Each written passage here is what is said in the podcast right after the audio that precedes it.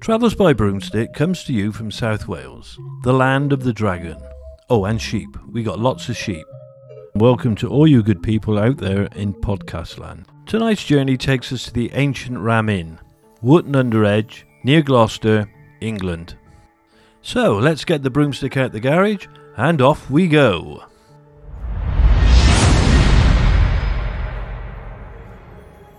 So here we are, we've just arrived outside the ancient Ram Inn. which is famous throughout the world for its history and hauntings. Built in 1145, the inn's first recorded use was for housing the masons who worked on the construction of St Mary's Church. In fact, there are underground tunnels that are said to connect the ram to the church. St Mary's Church is one of the oldest churches in the area, consecrated on the 19th of August 1283 by the Bishop of Worcester, Godfrey Giffard. The Ram Inn is a Grade II listed building and is mentioned in the Domesday Book.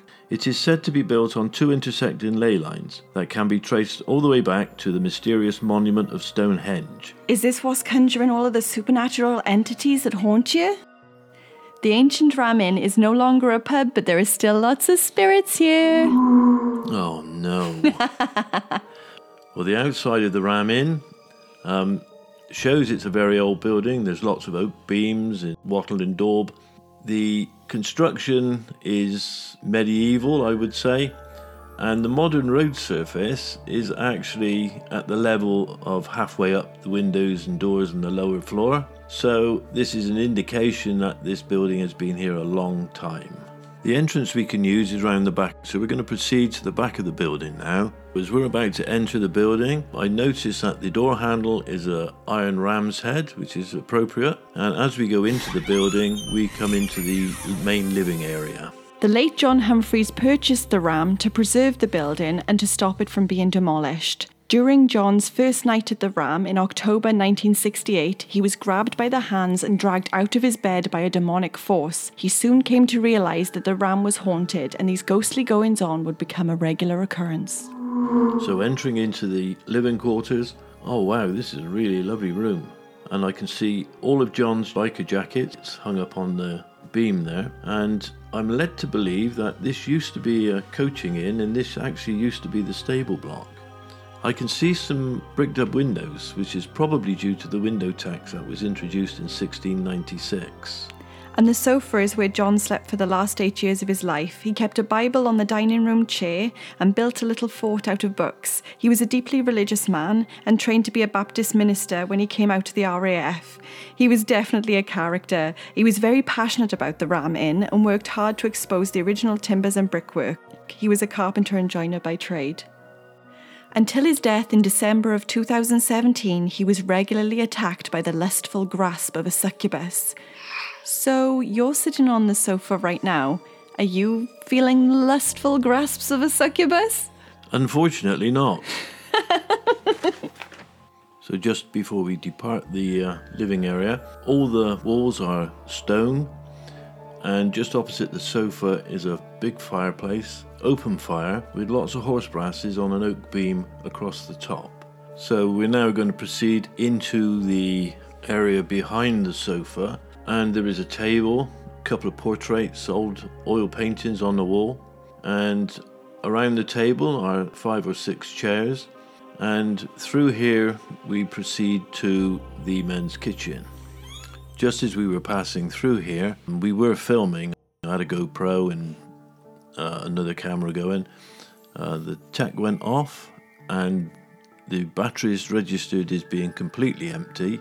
Having charged them just before we arrived at the Ram Inn, I find this very surprising and it was a very odd occurrence. We were warned about this. Apparently, it happens all the time in the Ram. Well, up until this point, I hadn't really felt anything very spooky. The building is very old, obviously, as we've said, and it's- chilly, not very well lit, and it does give you a spooky feeling. Not to the extent that I was particularly worried, but having just experienced this, I'm not really so sure anymore. Well, we are stood in one of the most haunted rooms, as this is the site of a pagan burial ground. During an excavation by archaeologists from Bristol University, they uncovered the grave pit, containing the skeletons of a woman and child, along with ritual daggers believed to have been used for human sacrifice. Yeah, the grave is still open. It's covered by an iron gate, and on top of the iron gate is a wooden cross. There is a skull on the floor adjacent to the, the burial pit, and it all looks very macabre. Yes, look, there's a taxidermy crow twirling above it. Yeah, and in the low light of the uh, building, the crow does actually make it very spooky indeed. So, from where we're stood at the moment, we can see into what used to be the old bar. This old bar area seems to be decorated with a nautical theme. There are lifebelts and a ship's steering wheel.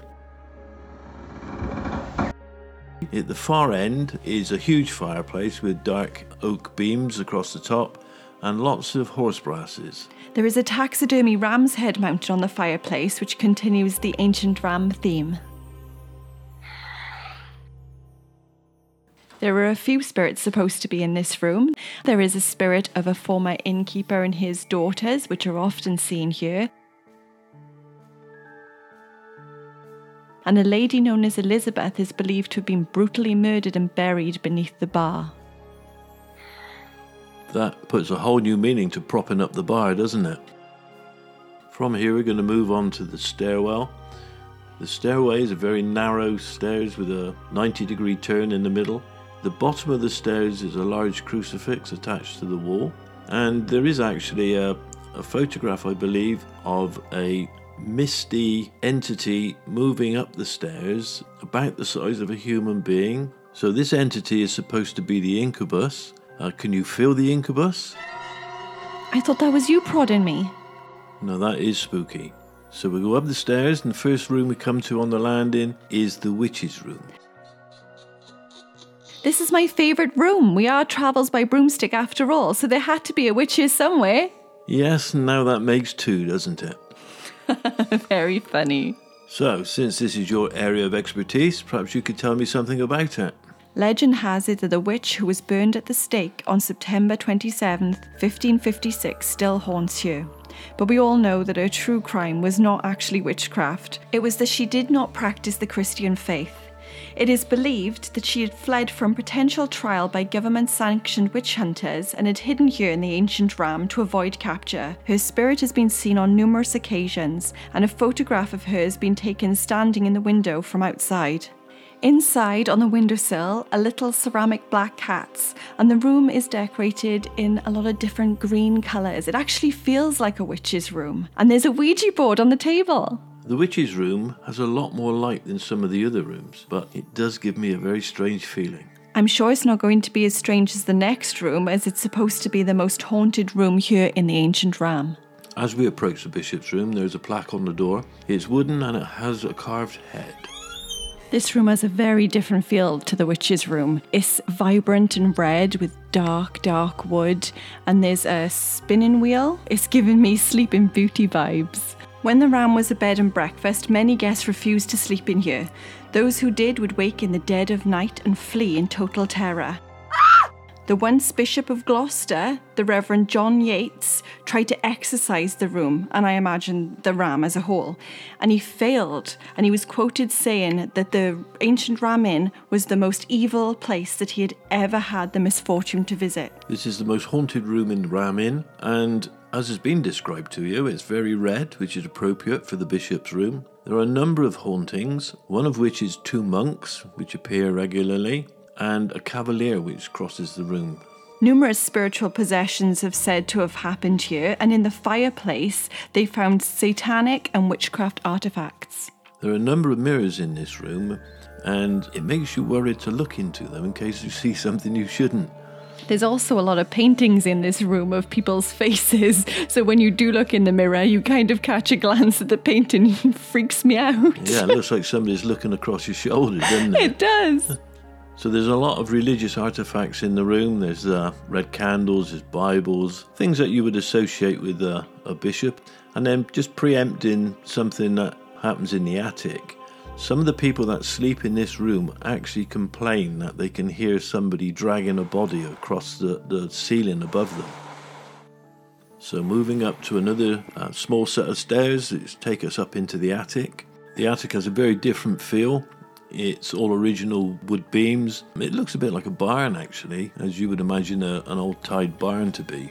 A woman was murdered here, and her ghostly body can still be seen swinging from the rafters, and an eerie creaking can be heard from overhead.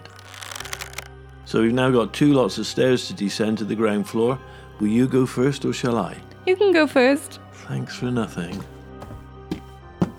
We've descended the stairs without incident, and we are now going to the barn. Here in the barn, there is a genuine feel of fear and foreboding. There's said to be shadowy entities, and countless children's bodies are buried here. It's a really cold, cold place. It's creaky, it's eerie, it's dark. This has got to be by far the worst room I've been in. Yeah, and the fact there's lots of old furniture and stuff like that stacked around doesn't help, does it? No, it makes it feel very empty, very unlived in, very unsettling. And when we were approaching this, I did have a very, very bad feeling. Did you see the shadowy figure? I didn't know, but I did have a very bad feeling. Oh. In fact, I can't really wait to get out this place now. That's a good idea. I think we should leave.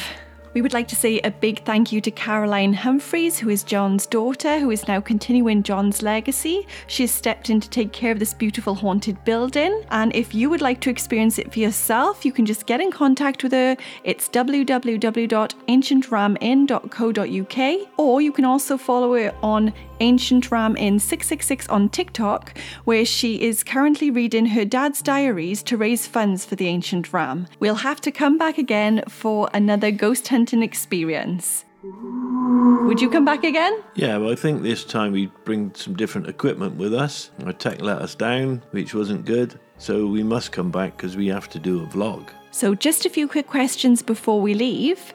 Which room did you find the most spooky, most haunted? I didn't like the barn. I didn't like the barn at all. And how many brooms would you rate the ancient ram out of five? Bearing in mind, one of the ratings have got to be the witchiness. Hmm, I think it's a definite 4.5. Oh, that's a good rating. It is a very good rating. And we did have a witch in the witch's room. We did. So it's very interesting to be allowed in here on our own. And anybody can do this. Uh, it's a small fee to Caroline, which obviously goes towards helping the ancient ram stay as the ancient ram. What did you think? I really enjoyed myself. I think if you like the paranormal or even history, it's a wonderful place to come and visit. There's so much to see. Uh, We've definitely missed a lot of things. So going back, we'll be able to look at it all again and see the things that we've missed and maybe catch a spirit or two when our tech finally works. Yeah, hopefully we'll get some film next time round. Well, there's only th- one thing to do now, and that's hop on our broomsticks and go back home. That's true. So that concludes our first podcast, which is available to you on all places good podcasts can be found. Please rate, to follow, turn on episode notifications, like, subscribe, and hit that bell and all those good things. Uh, if you go to Instagram on travels underscore by underscore broomstick, you can comment where you'd like us to go next. And we'll see you in the next episode of Travels by Broomstick. I hope you've had a magical time. They can tell us where to go next. I think that's chance in Providence a bit, don't you?